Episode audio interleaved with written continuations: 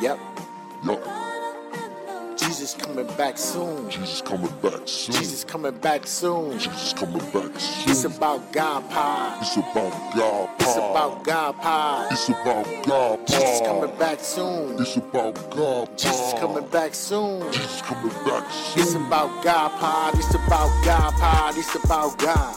It's about God pod. It's about God. It's about God pod. It's about God. Tune in every day.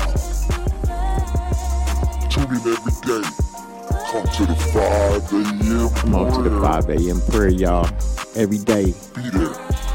Check it out. Sacrament of the altar. As the head of the family should teach it in a simple way to his household. What is the sacrament of the altar? It is the true body and blood of our Lord Jesus Christ under the bread and wine.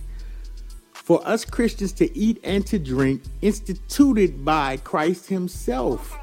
Where's this written? The holy evangelists Matthew, Mark, Luke, and St. Paul, the apostle, wrote this Our Lord Jesus Christ, the same night in which he was betrayed, took bread, and when he had given thanks, he brake it and gave it to his disciples, saying, Take, eat, this is my body, which is given for you.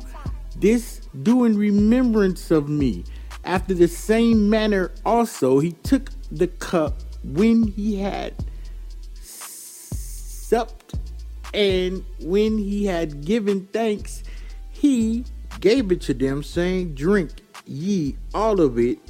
This cup is the New Testament in my blood, which is shed for you for the remission of sins. This do as oft as ye drink it in remembrance of me. What is the benefit of such eating and drinking? That it is shown us by these words given and shed for you for the remission of sins, namely, that in the sacrament forgiveness of sins of life and salvations given us through these words.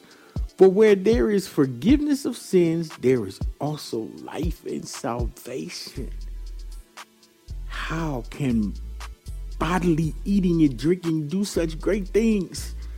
It is not the eating and drinking indeed that does them, but the words here written give and shed for you for the remission of sins.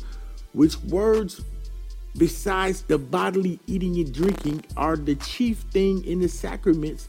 And he that believes these words has what they say and express, namely the forgiveness of sins.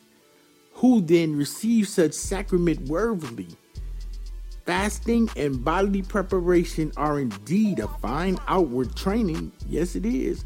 But he is truly worthy and well prepared who has faith in these words, given and shed for you for the remission of sin. But he that does not believe these words or doubts is unworthy and unprepared, for the word for you requires all hearts to believe. And we have just gotten through Luther's small catechism.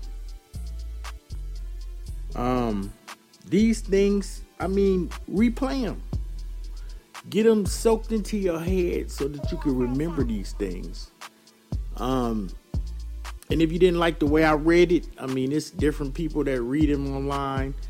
Look for it. Find somebody that can read it for you the right way, and uh, get those things, play them back to back to back, and get them embedded in your skin, so you know that these are true words from our Father God because everything comes from the Bible. It's nothing that's coming from somebody's head. You know, this is no head games. These are Bible beliefs, Bible truths, and we stand on those things. We stand on those things, and um, the next section is how the head of the family should teach his household to pray morning and evening.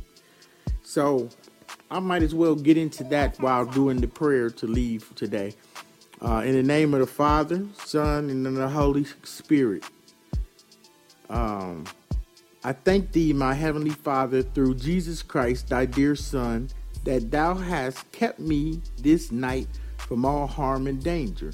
And I pray thee that thou wouldst keep me this day also from sin and evil, that all my doings and life may please thee. For into thy hands I commend myself, my body and soul, and all things. Let thy holy angel be with me, that the wicked foe may have no power over me. In Jesus' name we pray, amen.